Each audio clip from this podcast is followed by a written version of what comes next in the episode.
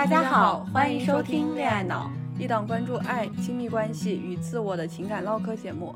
我们致力于为恋爱脑证明，恋爱脑不是放弃自我，不是一味沉迷上头，是有生命力、有爱的能量，是相信亲密关系是成年人自我探索的最高效方式。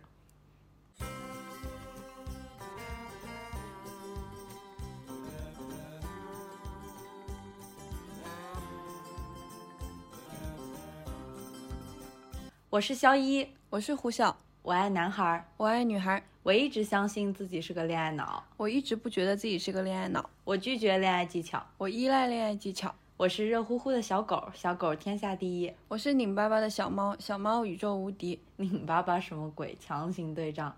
总之吧，就是说我们是完全不同的女孩，连性取向都不一样，性格喜好也全然不同。但我们相信，恋爱脑不是一个贬义词。亲密关系永远是一面镜子，照出自己的问题和最真实的样子。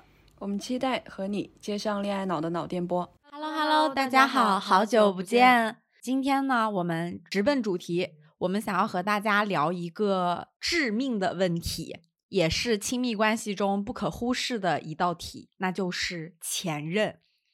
然后，因为前任的这个问题，在我们俩看来，它是一个非常灰色的又掰扯不清的糊涂账。因为首先，你但凡谈过恋爱，前任会一直存在；有了现任以后，前任就会成为你的问题，跑不掉。但没有现任，如果你没有走出上一段关系，那前任对你依然是个问题。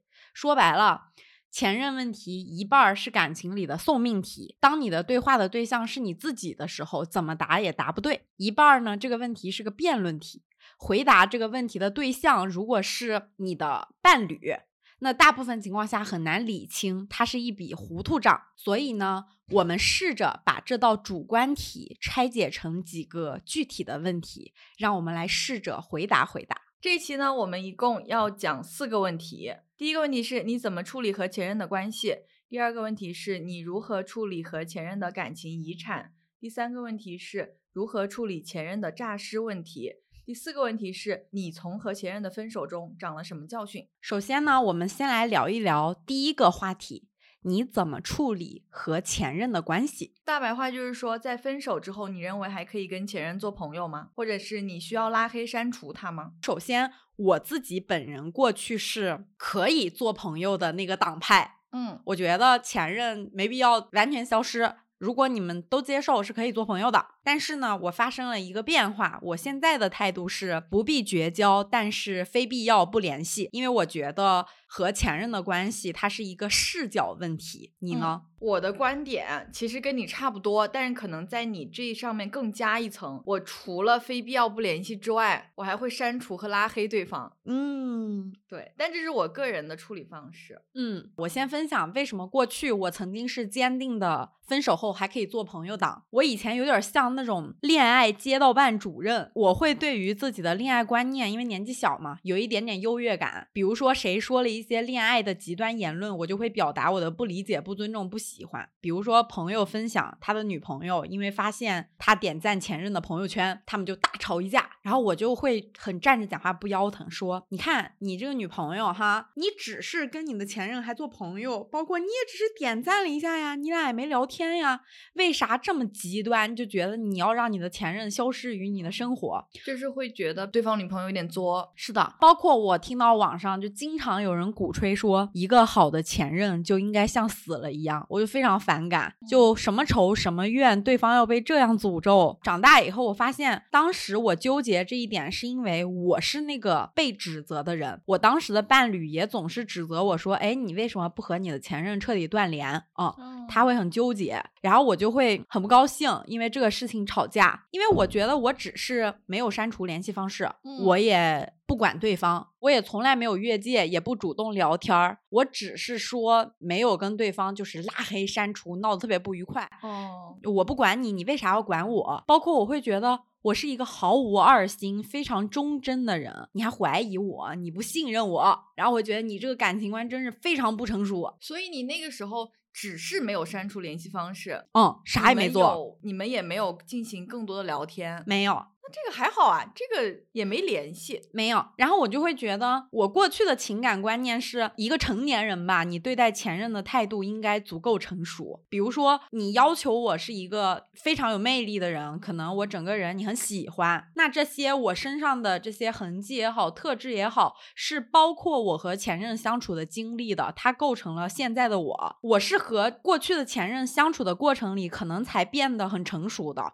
比如说，我过去压根儿不会管伴侣对我有什么需求，我只管我对伴侣有什么需求。是前任的伤心，或者说我们吵架，才告诉我说，哦，如果你在意一个人，你是需要在意他的感受的。某些时刻，你可以不必那么爱自己的，因为我觉得我原来特别爱自己啊，那就有点像那种前人栽树，后人乘凉吧。就你只想乘凉，但是你拒绝我去提到任何前人栽树的事情，包括当时的那个伴侣，他会拒绝听我所有的恋爱经历。这个其实有一点点极端嗯，后来和这个总因为前任问题吵架的男朋友确实分手了。我分手了以后复盘这个事情，我觉得大部分情况下他那么难受，是因为我是那一段关系里更被爱的人，对方给了我非常非常多的安全感，而当时的我是那种工作比较忙，可能给他的陪伴也比较少。很多时候，可能我一忙就是给他留个言说我要去忙了，就失联很久，他也不知道我在干嘛的人。包括我们两个人的工作背景、生活环境差很多，他不太能理解我日常生活是在干嘛。当然啊，后来这个人出轨了，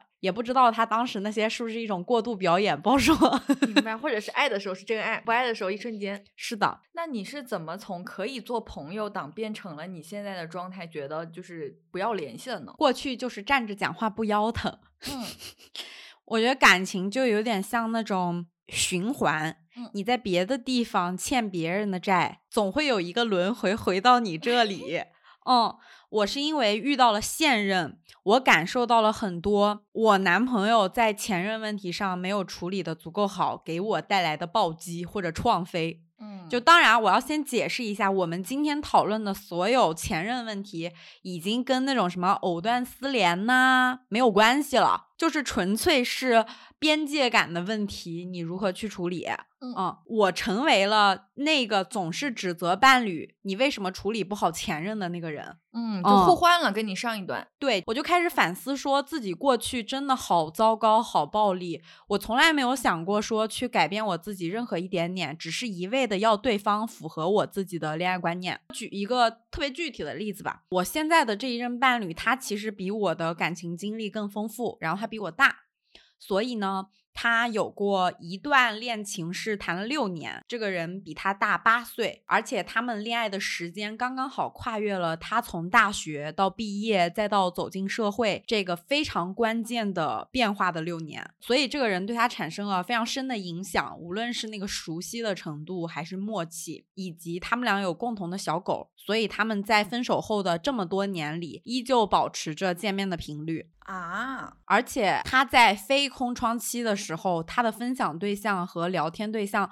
会很自然的变成这个前任，因为他们觉得彼此都是老朋友，啊，对方讲话也很没有边界，就是因为太熟了，真的就是和感情重燃没什么关系，但是那种熟悉感、那种默契感会把你撞飞，嗯。以及那种分享欲吧，会把你撞飞。嗯另一个是他上一段恋爱是一个怎么说呢，有点浪漫化的恋爱故事。他为了刚认识一周不到两周的对方，可以抛下北京的一切，去一个完全陌生的城市生活两年。这个故事里的男主角是我完全不认识的人，因为在我看来，对方是一个非常务实，可能非常简单，生活要平平淡淡才是真的人。对啊，这也是我现在对他的印象。所以我就会不自觉的抓着他过去的感情经历不放，然后会不自觉的去做比较，包括去看这两段关系里他为对方做了些什么，为什么没有对我做。嗯这个是不是就很像你之前那个男朋友对你做的事情？是的，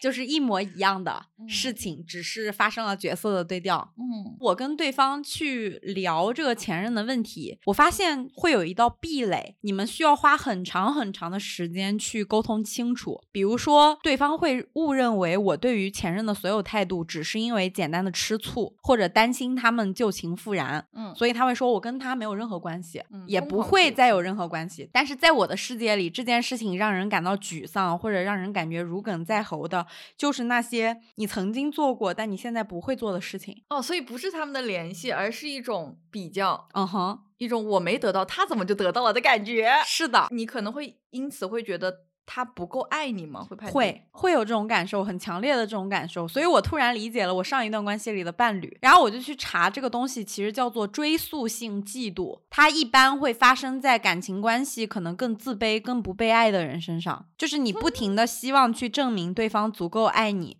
你可能才会发生这种追溯性的嫉妒，或者是可能他对我来说他年纪更大。我的情感经历比他是更匮乏的，我会潜意识里有这些担心嘛，然后我就意识到还是太自信了，就是你曾经是一个完完全全被爱的人，所以你非常自信，在你的感情里不会有任何问题，没有那些需要深思的、考虑到人性的到底够不够爱的问题。但是你对于你所有现任的前任。最好都不要太过自信，我觉得是可以不必追究过去到底发生了些什么，也不必深挖着那些你不想说的时刻，非要对方去说，这些都没有必要去强迫，因为。核心的原因是，究竟故事的真相是什么样的？当初发生了什么？你未必能够经得起被那些 东西撞飞，倒不如不知道，享受当下比较好。这是我现在很真实的态度，所以我就会觉得，我现在的态度就是不必拉黑，不必绝交，但是需要有明确的边界感。保持距离，非必要不联系，必要联系时告知现任。这是你对你伴侣期待他这样做，也同时也是你对你自己的要求。算是是的，我会这么做。而且我现在的社交媒体是没有前任的，就是你把他们都已经删除拉黑的那种吗？对，双向删除。嗯，希望你的现任能够听到本期的播客。我也很想知道，就是你坚持不止不联系，还要拉黑的原因是什么？我一直就觉得删除拉黑是最干净的一个手段。嗯嗯，呃，因为干净，所以我可以比较利落的放过自己，放过对方。我觉得如果说没有把这些联系方式删除干净的话，可能我就会更难放下。嗯，比如说忍忍不住去偷窥他的近况。等等，嗯嗯，然后我要分享我为什么有这个观点的一个故事，我来听听。这个故事是我近期发生的。我有一个伴侣，他在处理这种前任关系的时候，我觉得他有一些拎不清。比如说，他在他的单身期间，他跟我分享的故事，他说他会跟他的前任一起约着去跨国旅游，嗯，或者是。他的前任会在他生日的时候一个人飞来他所在的城市给他过二人生日。重点，这都是一些很有一些些小暧昧和付出还蛮大的事情。我觉得他自己其实对他的前任也没有情感了，他也不想跟对方在一起了。但他似乎有一点点看起来好像在享受对方的对他的好，或者。对方对他的眷恋，嗯，而处理的这种不正当的边界感吧，在我这看来，我是在跟他约会的时候听他分享了他过去这些故事，我那个时候就觉得这个人有一点让我觉得没有安全感，嗯，这就是我刚刚说拎不清的感觉，在我听来有点像他的前任还没有放下，所以愿意花时间和金钱。飞到他的城市来给他过生日，一起出去跨国旅游，且这个人已经跟他提了分手。我最好的朋友，我都未必能对他做到这个程度。对，但我也觉得我的伴侣不是蠢蠢的，我觉得他是能够感知到对方对他的不舍的。嗯，只是为了自己享受红利，所以愿意否认这些。对，我觉得是有一点这种。然后我还是选择跟他在一起了。在我们在一起的期间。他的这个前任仍然出现在了他的生活中，和你的那个故事非常像。他跟这个前任在一起三年多，也算是相对感情比较深厚。这个前任有时候会跟他发信息，比如说，呃，前段时间 Taylor Swift 那个。演唱会，嗯，然后他就会拍视频说我去了这个演唱会，现场没有字幕，如果你去的话，你要注意哦。然后他也会把这些信息无意识的分享给我，他分享他的前任给他分享，我去看了 Taylor Swift 给你，对，然后他还告诉了我那是谁谁谁发给我的，你看这儿还挺好玩，就我就更膈应了，因为从他单身期间对这个关系拎不清，到他跟我在一起，他对这个人拎不清。然后我也没有办法去真的去责备这个第三方，就是他的那个三年的前任，因为跟我没关系。是的，嗯，我只能说在关系中，我去对我的伴侣进行要求，我去表达我的不满。我始终觉得他是。揣着明白装糊涂。嗯我已经跟他在关系中明确的点明，我觉得这个人对你是有依恋的，你不应该要基于自己的那种自我满足而去残忍的对待对方。我真的觉得有一丢丢的残忍性，而且我在经历这些事情的时候，我也没有觉得我自己是因为吃醋，担心他可能会跟这个三年的伴侣去复合，没有任何这种想法。嗯，因为他那么无意识的去跟我分享这些信息，我也知道他其实特别坦荡。嗯，但反而是因为这种坦荡，我觉得好多时候是因为拥有权利，所以坦荡。因为我曾经是那个坦荡的小女孩儿。因为我很清楚我的前任对我是有眷恋的，至少在他心里我还是个不错的女孩，是个他可能很遗憾失去的人。然后我又知道我跟他没什么可能，所以可以做朋友，因为这个人比我新交的朋友要更熟悉、更安全、更理解我。而我的现任又是我爱的人，他还会为此可能有一些些吃醋等等吧。当我的现任和我前任成为朋友，他们可以相安无事的时候，我可以说哇，我把我的生活处理得很好。当我的现任开始闹的时候，我却会把帽子扣回去给他。嗯嗯，我现在能理解为什么你会这么难受，因为我当时可能年纪小，也从来没有考虑过我跟前任保持着朋友关系对对方有没有伤害。嗯，因为对方大多时候他别无选择，他除了跟你继续做朋友之外，就是跟你两相望，完全没办法接触到你了。对，所以其实这件事情，我觉得作为我的伴侣来讲，他对那个他的前任是不好的，同时嗯他对我也是不好的。对，因为我真的很想借此强调一下，我觉得所有前任问题的情绪，至少在我们这个播客里啊，它和质疑伴侣的忠诚没有什么关系。因为如果是一个基本的忠诚问题，它不需要被讨论，就甚至它也没有那么多吃醋的部分。我觉得你非要去概括前任问题撞死你的时候，就是撞死。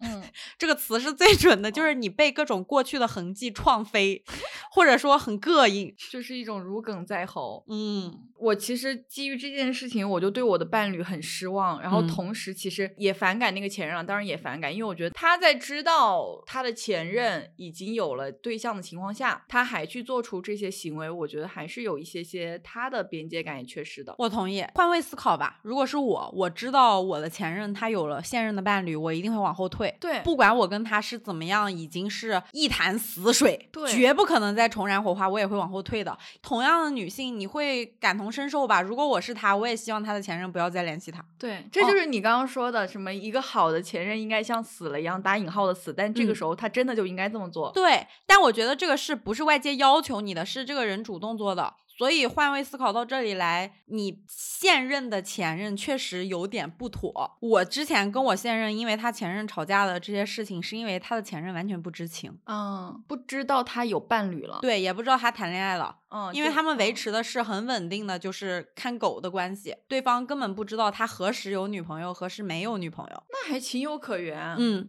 就嗯包括对方主动跟他回应啊什么，我觉得都情有可原。但嗯对方在知道我的存在以后，很自然的后撤了。我觉得这是有同理心的人会做的事情。而且在那个时候，我跟我的伴侣提出过这个事情之后，他给我了给了我回应，就是嗯他说自己不是拎不清，而是他跟这个人就是朋友关系，他觉得就是能做朋友。然后我就曾经一度质疑。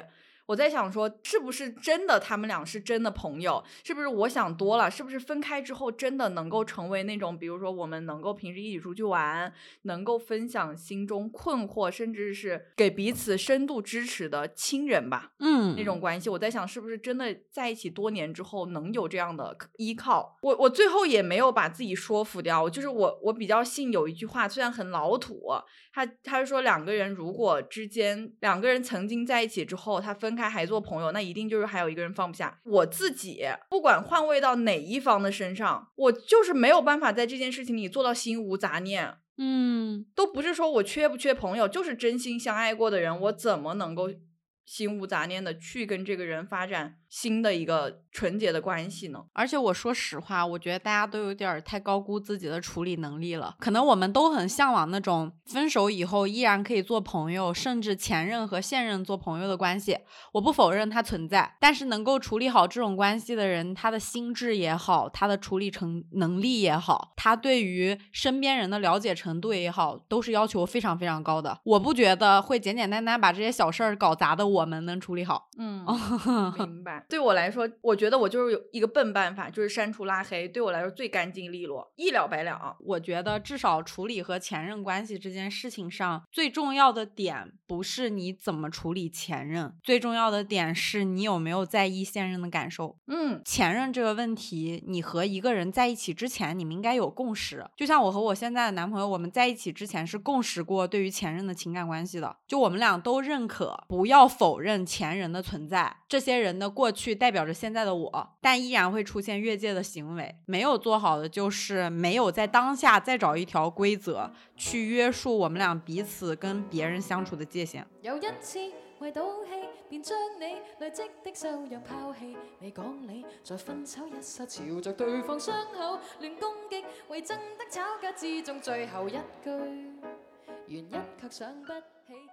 那下面就聊聊具体的处理，你会如何处理和前任的感情遗产？感情遗产就比如说钱、嗯宠物、彼此送过的礼物、嗯各自的私人物品，嗯，可能你们同居会有共同居住的房子，以及同居中的生活用品。是的，我们可以一个一个聊啊。跟前任谈分手那一刻已经是山崩海啸了，嗯结束之后还要再去分东西，但这些遗产又不得不分。比如说，我觉得礼物里面有一部分是钱，可以先拿出来聊。嗯比如说昂贵的礼物，然后还有比如说打的红包，你嗯会怎么处理呢？全部留下呀！礼物就是泼出去的水，就像嗯泼出去的孩子一样，没了就是没了。嗯，有道理。嗯，但其他的刚刚讲了礼物，嗯再一个就是宠物。嗯我觉得宠物这个东西对我来说，就像分孩子一样，嗯它的判断维度应该是基于我们在这个孩子的教育上面彼此付出的精力，以及说我们各自的领养意愿。因为有些家长可能我不愿意留孩子呢。对，还有领养条件。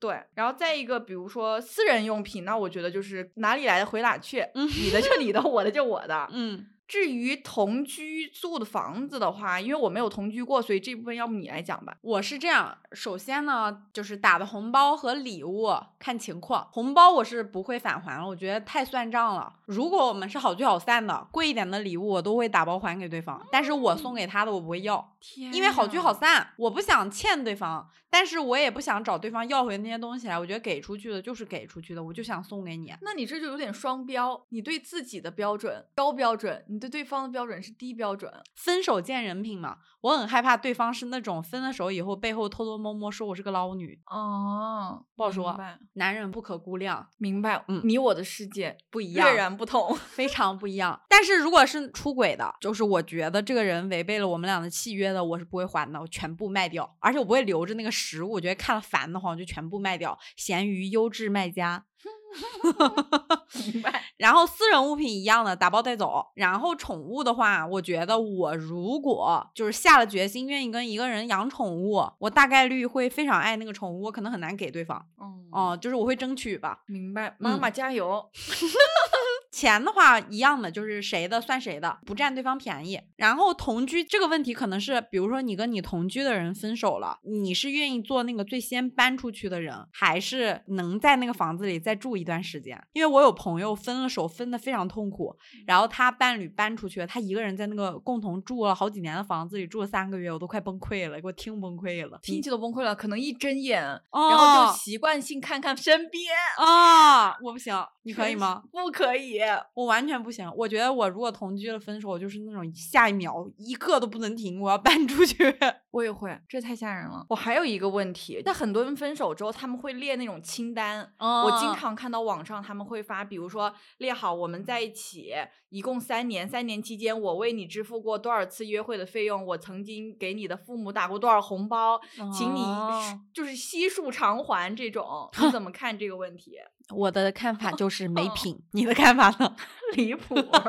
我真的觉得很没品。说到这儿，我有一个故事，就是我之前一直觉得那个分手了列清单这种没品的事情，都只是互联网的引流段子。嗯直到我的好朋友发生了这件事儿，我有一个高中好朋友，叫她团团嘛，女生，她和这个男生在一起了快七年，都到谈婚论嫁的程度了。这个男生平时感觉对她挺大方的，就至少在我们眼里看啊，是个还不错的男的。分手见人品，分手见人品。这男的分手以后列了一个 Excel 表给他，啊，然后还是那种带算法的表，就是你在里边改 某个数字，那个算法都给你算好了。啊，他连追这个女生的时候，请这个女生吃的饭，送的那种不值钱的礼物，他都算进去了，就是追人的成本他都算进去了。我很难想象他怎么把账记到七年以前的。我这个朋友当时就非常崩溃，他觉得过去七年在爱什么，爱了一个非常 fake 的虚伪的人，分手的时候完全大变脸了。最离谱的是，还有一部分没有算在 Excel 里的，这男的可像个样了，跟团团说。有一部分钱我就不跟你算了，我们俩之间的感情是笔糊涂账，是算不了的。哪一部分？这一部分钱是他每个月给团团开的价值五百块钱的亲密付，价值五百块，而且呢，就是花没花不好说，嗯因为团团是经济非常独立的，他也不是说要这个男生养的，这个男生基本上算的钱就是那种你一顿我一顿请的吃饭就是，实际支出啊哈，嗯，无语哈。那这个女的会不会现在已经是那种，就是在她得知这个消息的时候，变成了一个黑化程度百分百的女的，没黑化，脆弱了，崩崩溃了，了？唯一的感觉就是觉得错付了。嗯，但我的感觉我的感觉就是幸好没结婚呢，幸嗯好。对，确实。啊哈，但第一反应绝逼错付，嗯七年对一个女生，幸好没结婚。我觉得就是老天爷有些时候是为了救你的，天呀！因为刚才我们那些其实都核心还是和钱有关嘛，利益相关的。但我觉得和前任的感情遗产最难解决的是那些小物件儿。那些嗯具有纪念意义的，或者说会无意中发现你和这个人曾经在一起的证据，嗯，比如说有一些什么有意义的书信啊，你们一起去看过电影票的票根呐、就包括我是非常有收藏癖好的，这些东西我都会收着。我把这些东西统称为死去的回忆，我就会发现前任问题在你的现任的关系里成为送命题，大部分情况下都来自于这些小物件，我管它叫做前任刺客。因为它会在你考虑不到的角落里突然冒出来，然后背刺你现在的感情一刀。常常发生这种情况，就可能你跟现任好好的，今天你们甜蜜醒来，一起躺在床上刷手机，刷着刷着，iPhone 的去年今日相册 就会自动生成一段带有 BGM 的小视频，自己冒出来。你对象跟你看着你手机上的抖音，突然就跳出那年今日，那是一个多么刺激的故事，但却常常发生。笑死！是你自己常常发生吗？也不是我，就是真实故事。明白。前任留下来的这些痕迹，大部分情况下其实我们自己都忘了。我最近身边有一个最极致的故事是，呃，好朋友的女朋友翻到了他支付宝十年前给前任转账的记录，好朋友的女朋友翻到了他，十年前给前任转账的记录，所以闹了。这个好朋友的女朋友也挺闲的呀，十年前支付宝都不是发微信。是的，所以我就会发现，如果你想要留着这些有纪念意义的东西啊，我的态度是，我觉得没错，就是你是个有情有义的人嘛。但是呢，别让现任知道就完事儿了，收拾好痕迹，自己提前断舍离，我觉得是对现任比较基本的尊重吧。可以留，但请偷偷留。嗯，其实他也不是故意隐瞒，就是你留着是为了保全你自己的自留地，但是你不让对方知道，我觉得是出于对现任的尊重，我不觉得这是恶意隐瞒啊。嗯，是是是，我有一个盒子，嗯，一个大盒子，然后里面装了我每一任伴侣给我的一些就是难以割舍的回忆，可能是比如说像你刚刚说的票根，嗯。或者他送给我的第一个礼物，嗯。然后定期更新，因为那盒子容量有限，我也只能我搬的每一个家都带着，在北京这么多年，那对你来说挺难得的，因为你嗯是个太爱扔东西的人了。是，所以定期更新，有一些还是得扔，但是最不舍的真的是放不下。嗯嗯，但我也清楚，我身边有很多人他是无法接受就是现任保留着前任的这些东西的，我也能理解，就是在他的世界里这是一个不能接受的事儿。但我有一句话不知当说不当说，你说吧，因为我曾经是在现任的家里发现了他前女友给他做的手工相册。很窒息的一幕，哦我当时也非常难受，就是你真的被那个过去的回忆撞到飞起。但后来我的一个朋友跟我说了一句话，他说：“如果你的伴侣是一个完全没有历史的人，你会害怕吗？”我就突然好了。嗯，确实，因为我觉得一个毫无历史的人，他要么过去违法 犯罪过，要么干过什么不可告人的事儿，不然他不可能一点历史都没有。不过确实要要看这个历史是以怎么样的形式出现在你面前。是的相册还是蛮蛮创的。创的想死。韩国艺人官宣分手的时候，老是说一句话，我特别喜欢，他们就会说：“感谢各位关心我们的朋友，目前是分开的状态，正在重新整理立场当中。”然后我就很喜欢那个。你们分手了，所以你们要重新整理。就无论是重新整理你们俩之间的关系，还是重新整理你们相爱的痕迹，包括刚刚提到的这些感情的遗产，我觉得都是梳理自己的心。因为你除了删除照片，可能社交平台、微信聊天记录之外，你大部分情况下你会漏掉很多东西。比如说过去你谈恋爱可能只有书信往来，剩下的都是面对面的 talking。但现代生活，咱们这些电子设备一时代人，你谈恋爱能留下来的痕迹太多了。然后我就大胆提报一下，我想要跟胡老师给大家分享分享，如果去删除一些前任的痕迹，有可能会漏删的东西到底有多少？我们盘点了一下，盘出来。的结果令人感到震惊，一共大概就是有二十余项，嗯，而且这个仅是我们两个人的思考，我觉得如果大家群策群力，会找出更多那种你明明想删但你忘记删的东西。但突然有一天，他就出现在你的生活中，那就是这些前任刺客。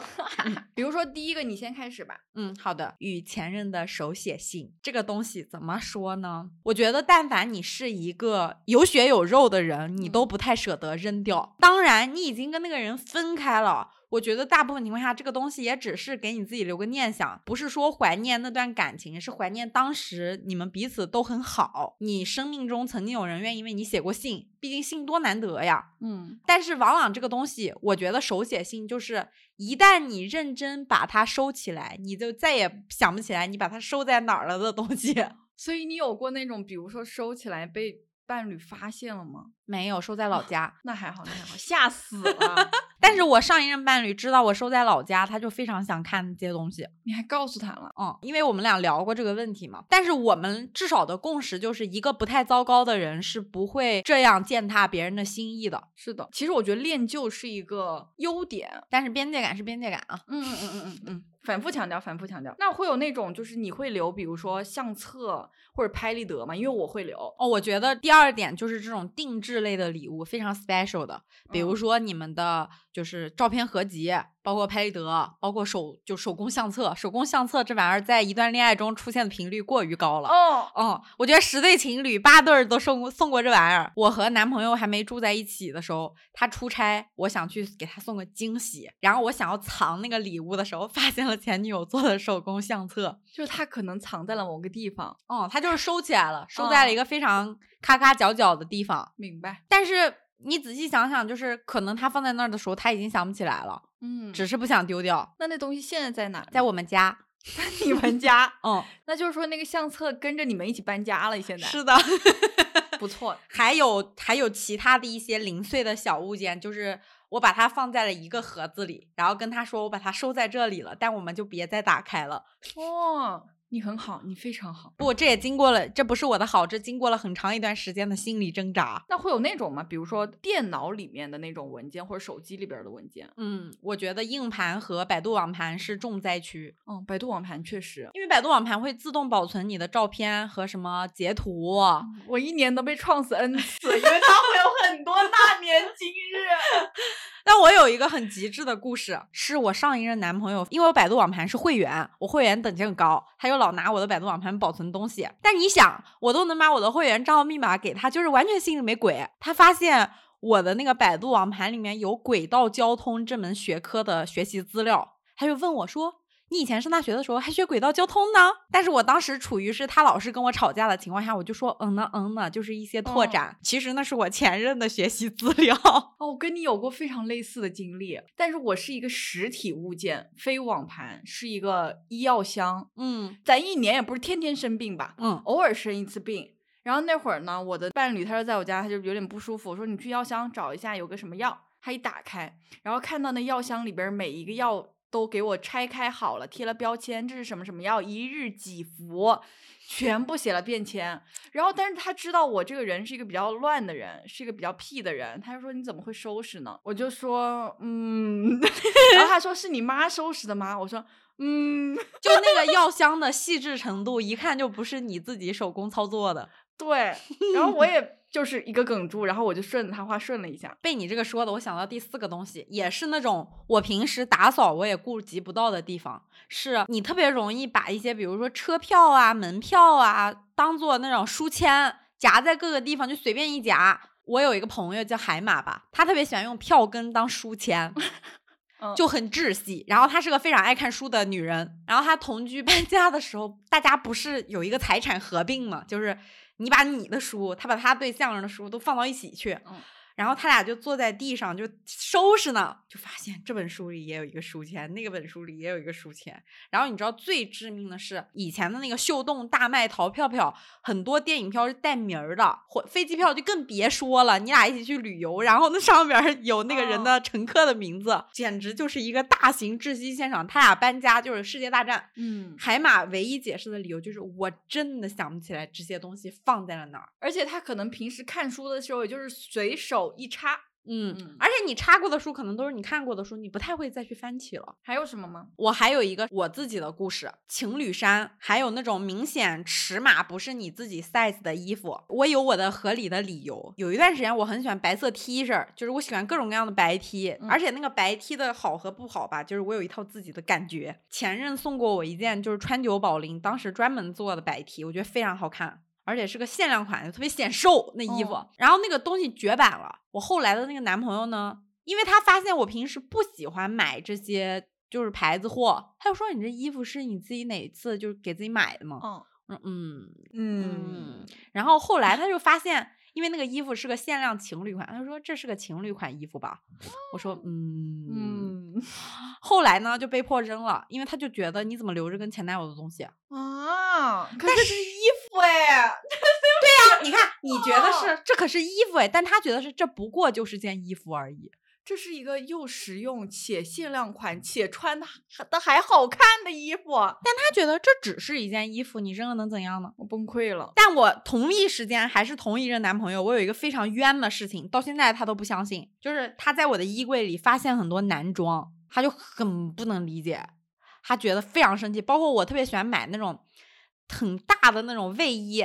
然后下面我可能穿靴子，就 oversize 当夏装失踪穿。嗯，在他的视角里，全是刚刚好适合我前男友身高的衣服，也其实也合理了。但是我很冤，因为我跟他解释说，我就是很喜欢买男装，我有很多外套和卫衣都是男装，他就是不信。我就给他看消费记录，消费记录你总信了吧？嗯。但是看消费记录，他就觉得说你只是找一个借口，你就是给当时的男朋友买的，毕竟你很喜欢给男朋友买衣服，也合理。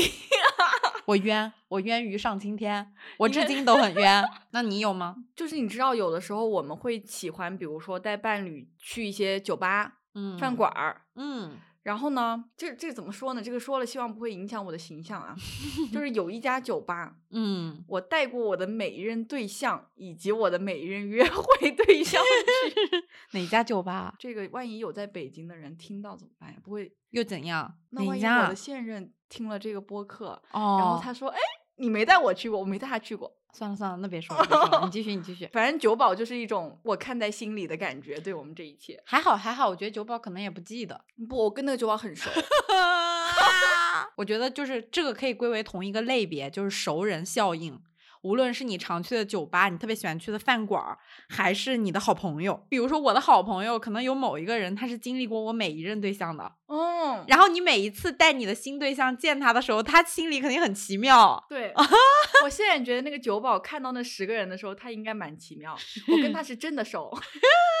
那其实有一个跟我觉得跟百度云这些很像的东西，就是 iPhone 系统。但你只有用 iPhone，你才会感受到。你知道 iPhone 是可以看到你的微信曾经登录过的每一个设备的吗？我知道，我是最近 才知道的，我根本不知道。它连我二零一四年我的微信账号登的是哪一个设备，那个设备叫什么名字都会显示出来。微信账号，就比如说我的微信在我当时的前任的 iPad 上登录过，我现在是可以在我的微信里看到他在二零一四年登录过谁谁谁的 iPad，就是他的那个设备名。太震撼了，我待会去看一下。过去苹果不是用那个 iTouch 键吗？就它不是。嗯面部解锁，因为有些时候你会给你的对象录入你手机的那个指纹锁，也是可以哦看到那个 iTouch 的密码是谁的，包括你的 Face ID。比如说你有时候给你的伴侣录入了你的 Face ID，在你的 iCloud 里面会保存这件事情。就换手机了也还在。嗯，因为你是 iCloud 一直 在呀，救苹果那个云系统，然后包括我刚刚提到的那个苹果，总是会一段时间给你生成那年今日的动态相册，被为你配好 AI 推荐的 BGM。我为什么知道这件事儿呢？因为我我在我的现任手机上看到过。说到这个 iPhone 系统以及那年今日，我想到一件事情，而且那件事情是被你当场抓包了的。嗯，就是在我的电脑的日历里面，当时就过来跟我聊工作，你要看一下我之后的日程安排。嗯，然后那个时候有一个谁谁谁生日刚好写在上面，而且是粉色的一条。然后你就问我，就是这个人，因为你知道他是我前任，你就说你怎么还留着他的生日提醒啊，还在这标着。然后我就跟你疯狂解释，我说因为我删不了，我真的不知道该怎么删。就他那个我当时在一起的时候，应该是在另外一个设备上设置好的，它就同步了我的所有 iCloud、电脑、手机、iPad 都能看到。对我也不知道那个怎么删除，因为我的日历上也有一些我曾经标注过的事情，但是现在就是删不掉。谁会呀、教教我们。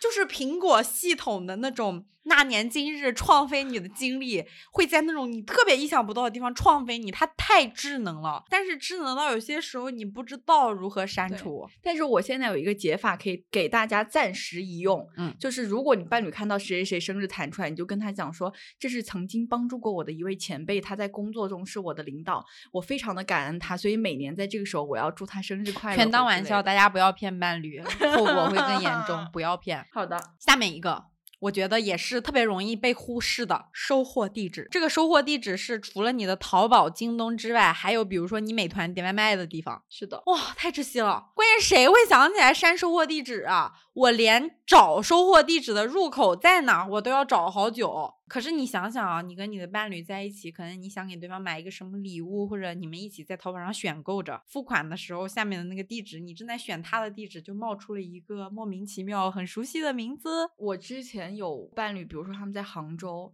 或在上海，然后我去出差的时候点外卖，因为在那些城市你在当地的那个地址很少，它就特别明显，你一打开就那俩都是你们俩可能曾经在过的地方。好窒息。第九个，跟收货地址非常像又特别容易被忽略的，携程、飞猪、航空公司软件、铁路幺二三零六等等一系列，就是你但凡要买机票、火车票、汽车票的这种软件。它下面都有一个出行名单，就是你需嗯要把这个乘坐这个座位的人的名字、身份证或者护照以及联系方式存在那里，然后你可能买票的时候需要勾选你和他，这是一个非常窒息的。我觉得但凡谈过恋爱，你们都存储过对方的这个信息。我现在的那个幺二三零六里面有我三任对象的信息。我和我的高中朋友们特别喜欢一起出去旅游，然后我们一起出去旅游的时候，大部分情况下是我买票，所以我的飞猪存了非常多人的那个信息。我上一任伴侣就是因为这个事情跟我闹闹到，他曾经打开我的手机飞猪，一任一任问我哪个男生的名字是我的前任。天了噜！哦，很窒息。就还有那种类似于你去买票大卖那种，哦，嗯，他需要有观演人。对，除此之外，我还想到两个，还是跟苹果系统有关系的。一个是你的那个 AirPods。AirPods 有什么关系呢？AirPods 大家都会设置设备名嘛，嗯，谁谁谁的 AirPods 那种，对嗯，就很像那种情侣名。我朋友哦真实遇到过，他和他女朋友是网易云认识的，然后他女朋友就非常在意听音乐这件事情，把他的网易云全部检查了一遍，没有哦任何问题。嗯，but 在 AirPods 上卡死，就是发现他的那个 AirPods 的名字是有点类似于那种。我是什么谁谁谁的头戴麦，就是是那种情侣名的那个构成对，嗯但我记不住文案了，包括情侣头像，还有账号 ID 这些东西，就是你真的会忽略，我真的记不住。嗯，比如说微信的那个账号 ID，你改成 I love 什么什么什么，但是你一年都可能不会看一次。对，还有就是那种备忘录，苹果的备忘录，这是技术原因啊，我真的学不会，因为我有一段时间舍不得买 iCloud 的空间，所以我有一段时间换了手机以后，我原来的备忘录跟不到新手机上。我根本记不得我原来写了啥，但是我上一任伴侣查过我，就是进那个 iCloud 点 com 的网站，登录我的 iCloud 账号，查我就是从拥有苹果账号至今的所有的备忘录、照片、视频，所有这些东西。你上一任好吓 人，是的，是的，有点吓人，有点吓人。我这辈子都不会让别人知道 iCloud 账号密码，太吓人了。但是你知道，我认识的有些情侣，他们 iCloud 的账号是通用的，通用就是他们两个人用一个 iCloud 的账号。这样子的话，比如说买那个 iCloud 空间，就可以共用一个家庭空间，六块钱一个月。我如果是买五十 G 的的话，也够大多数人存东西了吧？太闹了，真的崩溃了。你还有想到别的吗？我有一个，这个可能你，我觉得你肯定没有任何经验，是情侣 APP。啊，因为我我总是异地恋，嗯，然后呢，你知道异地恋那种情侣 A P P，它类似于会给你们两个创造一个共同的空间，类似于一个小家。嗯这个小家里面需要你们两个人可能通过手机上的劳作，比如说去种田、去置办家产、去装修、买家具、装修农场，各种。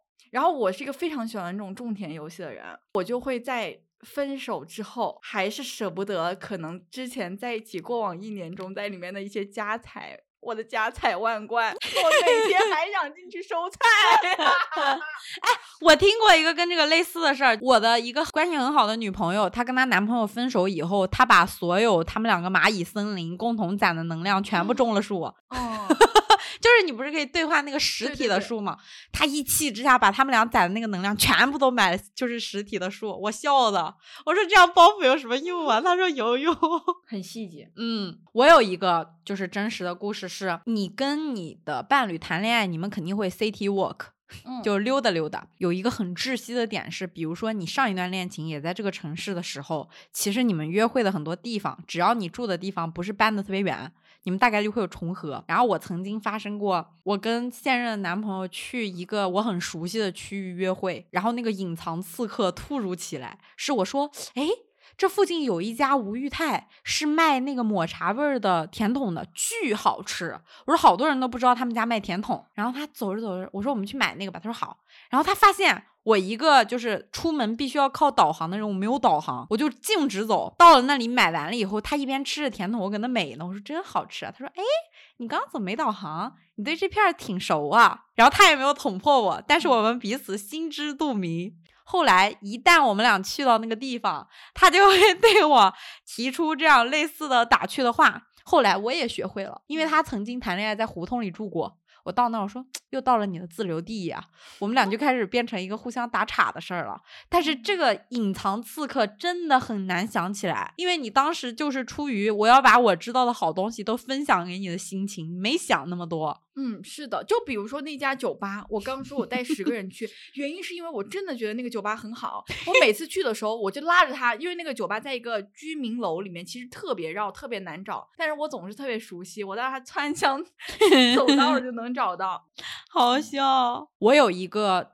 也是比较隐藏的，大家会忘记的，就是你的滴滴紧急联络人。滴滴紧急联络人。就滴滴会让你设置一个，比如说你遇到危险的时候，那个紧急联络人是谁？我有一个好朋友，我们叫他杨贝。杨贝呢，分手一段时间了，还好他没有在关系里。他的紧急联络人一直设置的是前男友。他有一次出差的时候，就是在车上聊嗨了，不知道怎么地，反正就摁到了那个误触键，报警键。对，报警键。然后她男朋友。三四年没跟他说过话了吧？突然给他打电话来了，羊被吓得在车上天灵盖飞起，真的天灵盖飞起。后来才知道，就是原来是因为。紧急联系人没变，就会联系那个人。但是你想，这个故事也挺温情的，就是过去了这么多年，对方也没有有任何嫌隙，就觉得现在你有危险，那我就必须要关心你。这一点我觉得还蛮好的。还有一个，我觉得有一点难以解决的，就是互联网的互动痕迹。你要从久了说人人开始，到 Q 空间，到现在的微信，到微博、抖音、小红书，所有的互相艾特，只要你不改网名，搜索你的网名，很大概率是能搜到的。互联网 圈。部都记得。没事，以后我多艾特一下你，我来冲刷一下他们的痕迹，这也可以吧？可以，可以，可以。其实我觉得我们罗列了很多这些痕迹，当你真的开始举例子，你才发现这些东西和爱不爱好像没太大关系。是的，因为我觉得现代人的一切恋爱的证据太容易被保留了。我我说实话啊，我现在连我自己各个 A P P 的密码我都记不全，我都靠 iCloud 记的，我怎么可能记得我曾经发生过这些事儿？我是得多在意对方，我才能把这些细枝末节都记住。我现在反而觉得，因为我不记得这些痕迹，才代表我真的放下了。所以换位思考，我不太会要求我的现任去做到删除以上的这些内容，因为那会让我们的关系变得非常的。如履薄冰嘛，嗯就变得非常紧绷。而且包括说，就算我们有一些刻意的留下，比如说我们各自的那个小盒子，嗯，其实也不是因为我们还爱着对方，也许只是因为我们是一个珍视过去美好回忆的人，我们爱惜对方为我们付出的那份心意，对过去的一切其实都是心怀感恩，我们才把它留下的。是的，就我很疑惑，为什么分手之后就一定要把之前的东西都删干净呢？因为我觉得，比如说你们可以。沟通的界限上，交往的界限上有，但不需要否定和抹消过去一整个阶段的你自己，因为你现在自我不是凭空出现的。我觉得我们需要打扫的就是那些看到时候会让你心里咯噔一下，然后有一点点不适感的痕迹。当然，刚刚胡姐提到的那种能让我们留恋的东西，一定非常珍贵啊。就换一个角度想，如果你的男朋友或者女朋友是随随便便把前任送给他的那些珍贵礼物当做垃圾一样扔掉的人，你不会担心你自己吗？你会吗？会，对，我觉得我会。就比如说那种手工相册，或者说写了很久的信，我是真的不会扔掉，因为我觉得那在践踏别人的心意。之前可以这样像丢垃圾一样丢掉别人给他写的东西，那未来也有可能像丢垃圾一样丢掉我给他的这些东西。抛开恋爱的话，我觉得这个行为代表对方不是一个特别好的人类吧。你你现在就是你是他的伴侣，你要求他对别人特别残忍、特别决绝，你得想想你自己。嗯，他对别人决绝，那就对你会决绝；他对别人眷恋，他对别人感怀，他就一定也会对你同等。对，只是需要理清那个处理的边界而已。喜愛黃昏降臨，金光色沒蓋掩，也沒淡妝。一個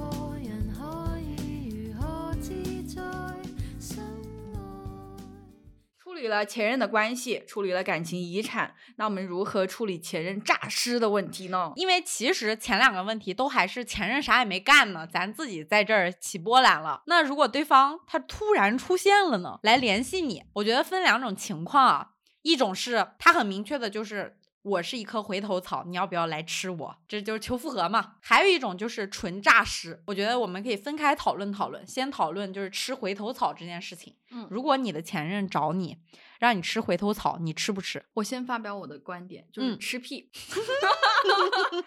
你呢？你的观点？我的观点比你长一点，好马不吃回头草，老话都是有道理的。嗯你先开始吧，为什么吃屁呢？呃正经一点说啊，我嗯觉得前任分开肯定是有理由的，就是我回去就是把那个难以攻克的理由再攻克一遍，但是我觉得这是不可能实现的。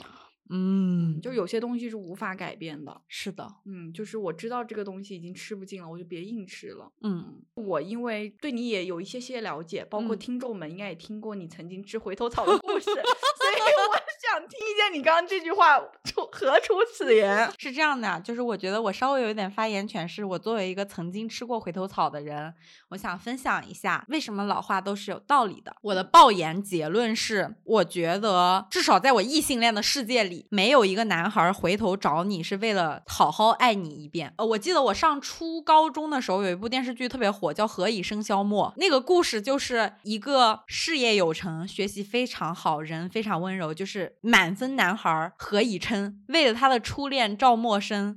独守自己的生活七年整，等到那个女孩儿什么二婚了，在国外跟别人结了婚又回来，然后一切都变样，闯进他的生活，他做好了一切准备，就等着这个女孩儿和他结婚。这什么玩意儿？这是这 回头草呀，嗯，我觉得大家都非常渴望自己能够成为赵默笙那个角色，有一个这样优质的回头草在等着你，或者也都期待自己是何以琛，等着嗯自己的赵默笙，因为各种当初分开没解决的原因，回头告诉你说当初我都是有苦衷的，我们早是天生一对。这种剧情我觉得太有毒了。我是这样的，我的初恋跟我在一起很久。我们两个分分合合，那个时候年纪也小，早恋嘛。然后我们上大学以后重新在一起过。当时我觉得我们俩的状态都是，首先他已经在外面谈了一轮恋爱回来了，才来找的我。嗯而我跟他分手以后，我一直独身，包括我那个时候上大学，就是有一些自己心态上的不稳定，因为我去了新环境，我以前没有群居过。没有住过宿舍，所以我对于那种个人空间被侵犯，我非常难受。我的群体生活也有点问题，就是我不太能跟大家融入到一起去。嗯，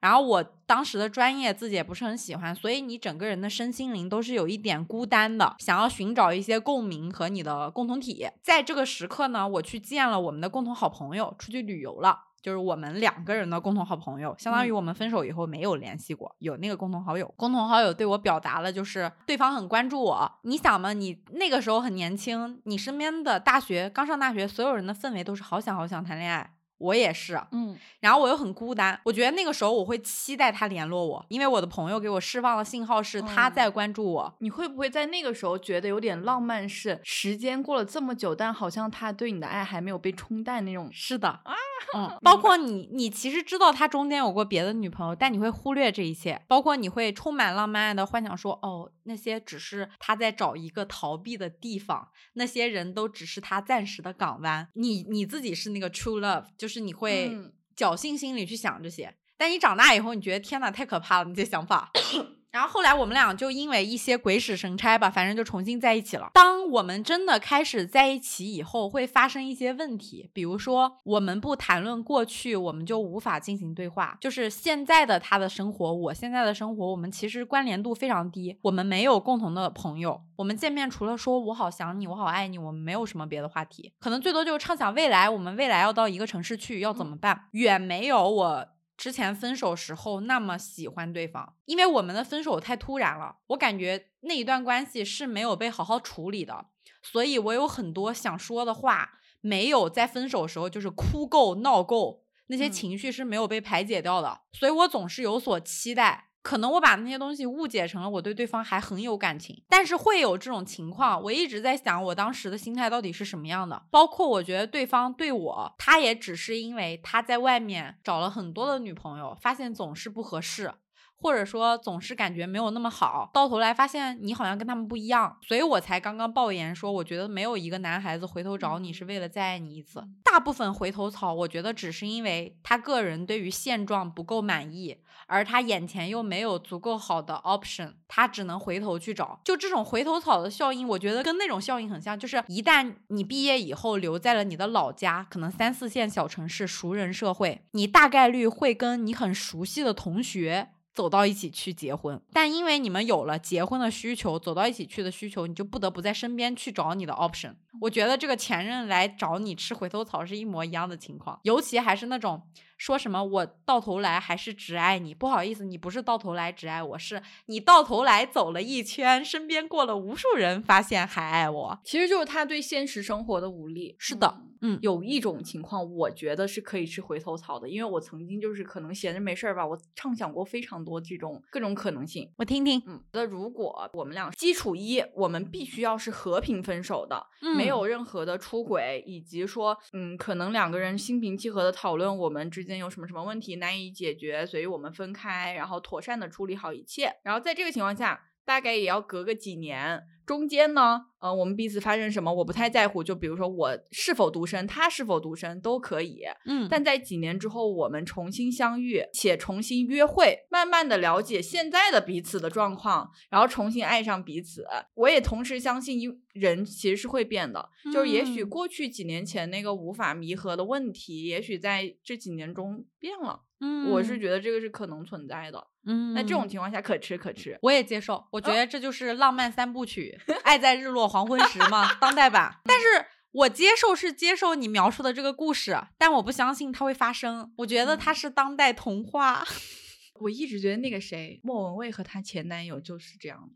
哦，嗯懂。但我还是觉得这是当代童话，所以莫文蔚当时和她前男友复合，包括舒淇跟冯冯德伦嗯复合，大家都非常的激动，因为不可能的事情发生了。是的，可能是我觉得在这件事上我很难跟你达成共识，我也想听听众的感受啊。至少对我来说，我现在是很清楚，我不会吃回头草，哪怕这个回头草像你描述的那么好。第一，我不相信一个人能这么纯粹的爱另一个人这么久，不管他中间有没有接触新的对象，还是没接触。如果他接触了呢，就是筛选逻辑，我是他筛选完的最优解，我不喜欢被人挑挑拣拣，哦就这么简单。我我不喜欢操。那我们俩在这个上面就有了冲突，因为我会觉得他挑挑拣拣之后，我还是最好，姐真牛，我就有这种感觉。我会觉得是是一个可能我自己对自己的褒奖吧，或者什么嗯样的。我是觉得我好不好不需要一个前任对我挑挑拣拣来承认。我理解你那个点啊，但我不接受。第二个点是，就算他对我的感情是真的，也不是挑挑拣拣。有一个问题是，他爱的或者眷恋的并不是现在的我，他一直怀念的和爱的都是过去跟他在一起那个时代的我。但是我已经更新了，就好比我过去的男朋友，他现在如果再见到我，他会发现我完全是一个不一样的人。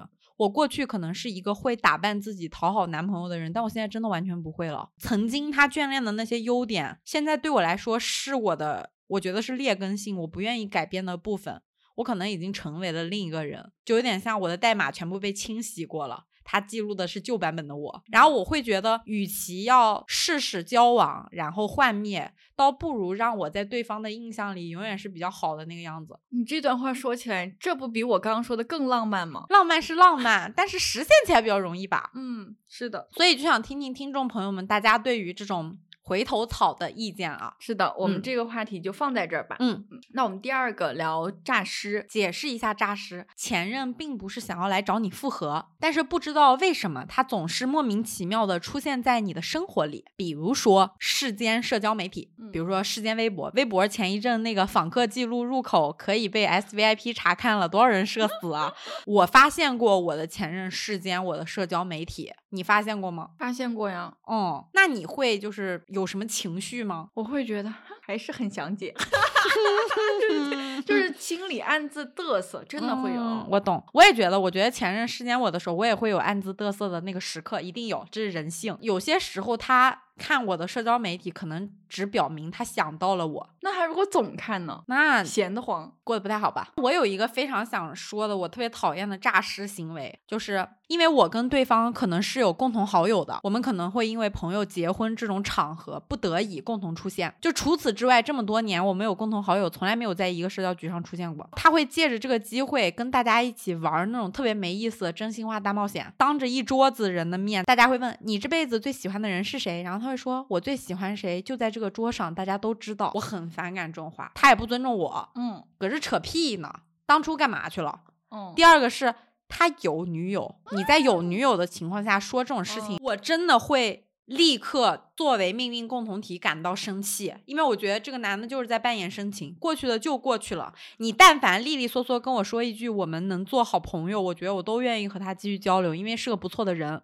可是我不喜欢这种扮演深情。我这里要补一个，因为我最近正在看《甄嬛传》。嗯，你刚刚讲到深情的代表，我最近真是彻底明白，就是那个那个那个皇帝对 纯元 我口吃了，对皇帝对纯元的表感情就是深情的代表啊。真的，我到现在不明白，就是陈建斌老师扮演的皇帝深情在哪儿啊？男生心中的白月光，可是他睡了这么多女的，跟这么多女的生了孩子，该骂骂，该宠宠，该爱爱，爱的死去活来，爱在哪儿呢？他还娶了他的妹妹。他需要维持自己心中那个好男人的形象，之所谓扮演。我真的就是一个感觉，是我觉得好多异性恋男生特别爱扮演自己很深情，我反而觉得那种可以坦然承认自己爱的一般的男的还挺敞亮的，就是薄情寡义，就是 薄情寡义，并不害怕外界如何评价自己，我觉得嗯蛮好。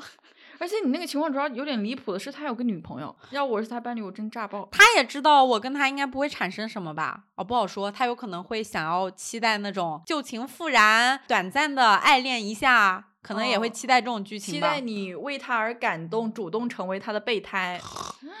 男人的世界，我还是少接触一点吧。还有什么男人的故事吗？先听听你的，我再讲我的吧。我还有一个讨厌的就是喝多了，在共同的朋友圈里面说很爱你，嗯，或者打电话给你，那就跟刚刚那个有点像。有点像。我的态度就是影帝，因为我很不喜欢换手机号码，我觉得好麻烦啊。我每次换完，我就要跟所有人通知一遍，尤其是过去就是 QQ 跟微信还没有那么发达，我就很讨厌这件事情。现在更麻烦，现在你换手机号，手机绑定了各种东西。对，然后他相当于是他喝多了酒，也不知道发什么疯了，打电话给我说很想我，很爱我。我每次听到这种话，我就会觉得就是你知道吧，那种脏话一万字冒出来，就是演过头了，演的他自己都相信了。嗯因为我会有一种平行时间被创飞的感觉。当初出轨的人不是你吗，大哥？现在在这说什么呢？我每次都愣在原地，觉得很无语我现在有一个死去的回忆撞到了我啊！啊。我作为一个拉拉，但是因为我是一个外貌比较女性化的拉拉，嗯所以我也曾经被男生类似于表白过。嗯以前就是会有男生也是半夜发了什么疯，就是给你打电话诉说他对你的喜欢，以及你对他的无情，很像，很熟悉。都是男的会做这事儿。我真的觉得他们有点惨，我会有一点难过，因为为你有这么多的时间去外化你的深情，你从来不去管自己到底喜欢什么，你在谁身边感到安全，你跟谁待在一起感到快乐。我觉得他们太在意。外部世界怎么看他了？就你不觉得女的很难在一段感到不舒服的关系里维持下去？因为你就算想忍，你忍不下去，你很难做到。但是我觉得一段关系没有爱不舒服，男的是可以的，他可以一直维持那个关系不分手或者冷暴力，直到你提出。因为好像比起那个关系里他自己感觉怎么样，他更在意外部评价他是不是个单身汉，找不找得到女朋友。我有的时候觉得，他们每一通那个打喝醉的电话的时候，他旁边有一个兄弟，然后他可能是这样，他跟他兄弟说：“哎，最近生活好苦，工作压力也大，情感感觉不是很顺利。”然后他兄弟就看着他开始打这个电话。我每次感受到这个时刻，我都觉得他们可能小时候是那个杨过看多了，都要在自己的兄弟面前告诉大家我有一个小龙女。不知道是不是因为我自己的伴侣都是女生，我感觉我的故事可能诈尸起来会比你炸的要含 蓄一点。我是那种林正英版僵尸，你是那种可爱小僵尸。对，听听，就比如说，你知道支付宝里面是有那个小鸡农场的，嗯，然后？呢，我之前非常喜欢玩那个小鸡农场，我前任也知道他是不玩的，但是我们俩嗯因为有支付宝的互相好友，所以在我们分手之后，他有大概长达一年的时间，每一天都来我的那个小农场给我喂鸡。危机爱情，危机爱情。嗯，因为他们那个小鸡还能串门，然后他就会哦派他的小鸡到我家来给我的小鸡打工，这样可以两个鸡一起下蛋更快。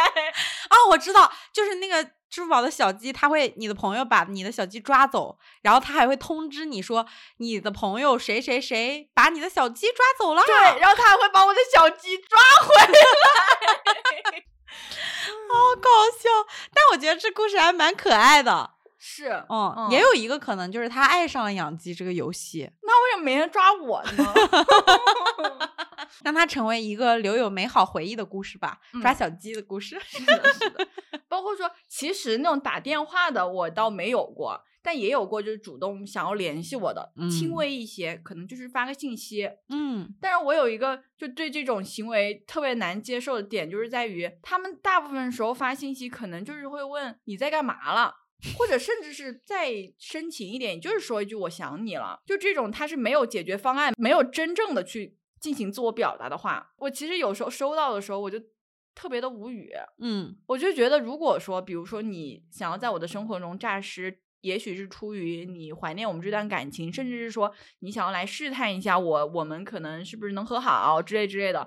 那我觉得你要找我，也应该要发一段真的有内容的，可能是你对于过去的反思，或者对于我们未来关系想要做的尝试，你跟我去发，而不是你干嘛呢？就是有事儿说事儿。对，你刚才说的这个点，我会有一个感受是，我觉得大部分的诈尸并不是想复合，诈尸很多时候在我这儿的信号啊，就是对方过得没那么好。谁过得好会怀念过去呢？我也会在单身的时候对前任的生活很好奇，哦，嗯，我会在有些时刻很好奇，就是他过得怎么样。但是我们可能只会好奇，但是不会好奇到要过去打扰对方。对，不会。我第一段恋爱后不是分手又复合了吗？我事后自己复盘才感到很清楚，就是当时的复合大部分原因我有点孤单嘛。嗯其实我跟他复合的契机就是我当时是什么？我们用 QQ 开那种什么团支书的会，我搜索了以后，他的名字跟那个团支书的群名有重合，我打电话就摁到了他的电话，我就立刻挂掉了。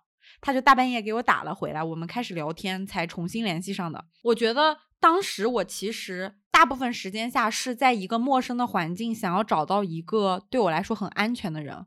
我对他的情绪好像除了喜欢和爱之外，我觉得很大一部分是依恋。比如说，你可能处于一个很危险的环境，你就像一个小孩儿一样，你非常需要一个让你觉得足够熟悉的人，然后你觉得很安全，哪怕只是跟他说说话，哪怕这个人只是赛博陪伴。而当时的这个恋人是。我觉得这个世界上除了我父母之外，我最熟悉的人。当我上大学去了新环境，很多不适应的时候，我需要他。所以我觉得换位思考，好多时候可能对方过得不太好，或者是当初你们分手的时候有很多事情没讲清楚，想要讲清楚，或者有遗憾，他才会来发出这些诈尸的信号，就你会产生一些联系前任的冲动吧。大部分这些信息往往来自于半夜。我想这未必是挽回或者复合，就是稍微有一点点克制的表达说我想到了你，而不是我想和你复合。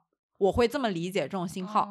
或者或者 maybe 他是那个被分手的那一方，嗯。然后他一直放不下，一直在等着，然后实在忍不住了，试探一下。虽然我觉得这种情况很少。我是被分手的。哦，你是被分手，我是说我们，但是我们这这是在客观的分析这件事情。你觉得被分手的人也有可能吧？对，也许他就是憋死了，然后太嗯想知道，太想联系你了，太想看看能不能还重新开始了。嗯，大家也不用对于诈尸这件事情是一个咋咋呼呼的感觉发生了天大的事儿，可能对方就是作为一个人类，作为一个曾经跟你有过关系的好朋友，他现在感到过得不那么好。对，产生了一些情绪的波动，也许在当下。嗯对，但我想问一下，就是对于前任的近况，我们刚刚讲到都是他来看我们，那我们会不会去看他呢？这应该问你自己吧？你会看吗？我当然不会。为什么？首先就是我分手了，他们都已经被我删了，我看也看不到。但是呢，就是一些公用的社交媒体的话，我确实我不看的原因是因为就是它会影响我的情绪。看了之后，嗯不是因为还喜欢他们，所以他们会牵动我的情绪，是因为我不知道这个心态大家会不会有，就是你看到对方如果过得比你好，你就会有点烦，就是他可以过得好，但普通好就可以了。懂，很懂。那你会偷偷去看你前任的近况吗？不会，一样一样。但我的原因是，首先啊，我也会被影响情绪，但是我不是因为还爱。我不知道大家会不会有我这种心态，有点像你的反面。我会对我的前任有一些，我觉得不叫期待吧，就是有点祝愿，哪怕都是分的不太好的，我希望他过得稍微好点儿，过得像点人样。是不是因为我们俩的前任们过成了不同的样子？我的前任过得都挺好，你的前任过得都挺差。我觉得太武断了吧？可能嗯在他世界里，他过得挺好的。我不是因为说，我觉得他过的是社会意义上的不好，是我们曾经在一起的时候都聊过理想和未来，我们都谈过自己希望过上什么样的生活。然后我会发现，我分手以后看到的他们变得跟当初我们聊的完全不一样，然后我会有一点沮丧。我觉得这个沮丧的情绪不是来自于就这个具体的人，是我有点为过去沮丧。嗯我会觉得你怎么过成这样了？因为我们在一起的时候都有一点理想主义吧。我有时候会怀疑，就是看到的那一刻，我会怀疑说，当时眼前的人好像不在了。因为我我有点怎么说，我从小到大我都有一点喜欢对我的好朋友或者身边特别亲近的人说，我们可以变，但是不要变得太多。然后我会发现他们长成了我们在一起时候描绘的那种反面，我会有点难过。而且我有时候会怀疑自己，我当时我们在聊的，他告诉我的那些话到底是真的还是假的？我想过很久，就包括有一段时间，我们的共同朋友总是会告诉我对方过得怎么样怎么样，对方咋样了咋样了。我从来没觉得说是谁把谁变得更好了，不存在。但我觉得一定是你和某个人生活在一起的时候，你拥有了某种力量，然后你对未来有期待，但是生活变得没有期待，或者说生活变成了另一个你想象中的样子。我不知道这是好事坏事，但可能也是我对别人要求太高了，这件事我没想清楚过。明白。其实你刚讲的时候，我感觉就有点像，比如说日本动漫里面两个小孩儿，嗯可能是三三五成群的小孩儿，然后在倾诉，可能有一个人说：“我长大之后要去北京，我要成为一名律师，我要做很多很多事情。”但也许在三五年之后，你们毕业了再看他，也许他还在原来那个城市，或者在其他的地方做着他曾经说他不屑于做的工作。嗯当时意气风发说，我不管怎么样都要闯出一片天地的人，可能他现在因为很多事情变得好像有一些轻手轻脚了。是的，或者是他曾经是有理想主义的，他希望过一种什么样的日子？比如说自给自足，或者是干着本职，能有一些日常的闲暇时间做一些业余爱好，嗯喜欢看动漫，喜欢看电影等等。然后他们变成了特别无聊的成年人，因为我觉得我。我喜欢的男生都会有这个特质，就是他们身上都有一些中二的部分，就是特别具有人类特质的部分。然后我在分手之后很长一段时间里，至少那两任的人都变了。我不知道是不是因为我跟他们在一起的时候有滤镜呢？或者或者是因为你们那个时候都太年轻了。嗯，也有可能吧。那我们就来到今天的最后一个环节，嗯，在我们跟前任的分手中，我们各自都长了哪一些教训呢？也想听到大家的分享，你们跟前任的分手中自己长了什么教训呢？对，大家一起吸取一些经验，这个希望大家多多评论。互相交流，互相交流。是的，是的，当然啊，我觉得这个经验本身是有就是指向性的，可能只限于你跟那个人当时的关系里啊。首先，我想分享的第一点就是刚刚提过的，我觉得没有一个男性异性恋回头找你是为了再爱你一遍，理由以上已经有了。嗯，那我接着来分享我刚刚上述说的删除拉黑这个点。戒断社交媒体是可以帮我们快速放下一个人的，嗯这也许不一定我们要做到删除拉黑，其实很多人都心软做不到。